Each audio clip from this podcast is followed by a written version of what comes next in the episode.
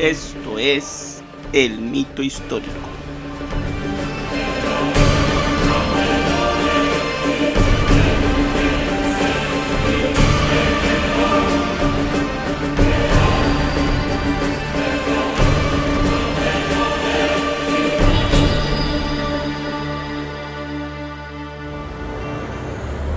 Capítulo 22 El lugar donde mataron al estanquero. Avenida Los Placeres, esquina Manuel Antonio Mata, abril de 2017. El diputado estaba más acostumbrado a las labores propias de su cargo y a moverse en los círculos más relacionados con lo político. Por ello, estar coordinando una acción encubierta en medio de una zona residencial de Valparaíso lo tenía descolocado. Pero el hombre que normalmente desarrollaba ese cargo estaba en una misión más importante en Santiago. Por ello, su mentor le encomendó en persona a él dicha labor. Gaspar Artiagoitía lideraba la operación que había cerrado la calle de los Placeres en las cuatro cuadras que rodeaban el monumento, que recordaba el lugar donde en 1837 había sido asesinado el ministro de guerra don Diego Portales y Palazuelo.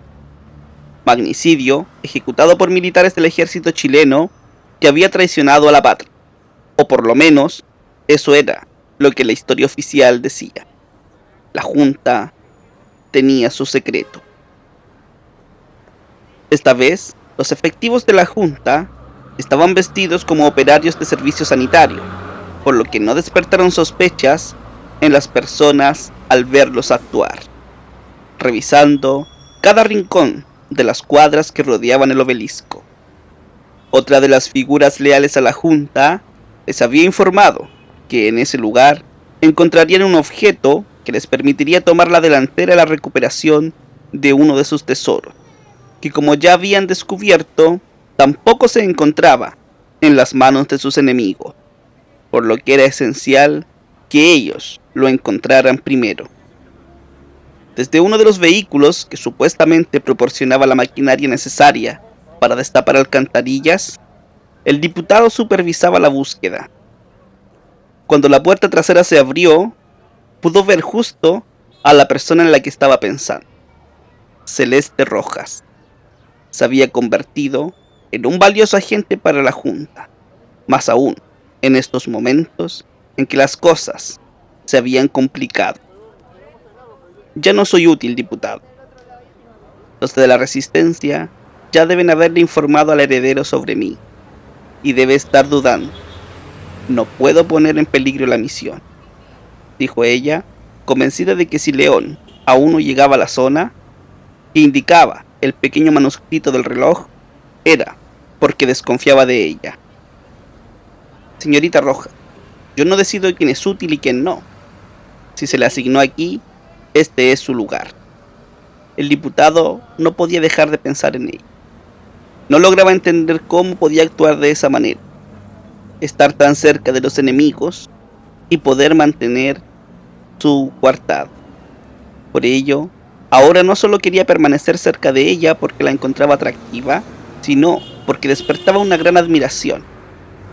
Poder observar la lealtad que la mujer le ofrecía a la Junta. Desde que la conoció muchos años antes en la Facultad de Derecho de la Universidad Católica de Chile, se había sentido atraído por ella. Y si bien las estrictas disciplinas de su educación y forma de vida le impidieron siquiera pensar en tener tiempo de acercarse a una mujer, pudo estar cerca de ella en algunas de las reuniones de las juventudes del partido, y luego en las bases de la Junta. Gaspar no era como ella.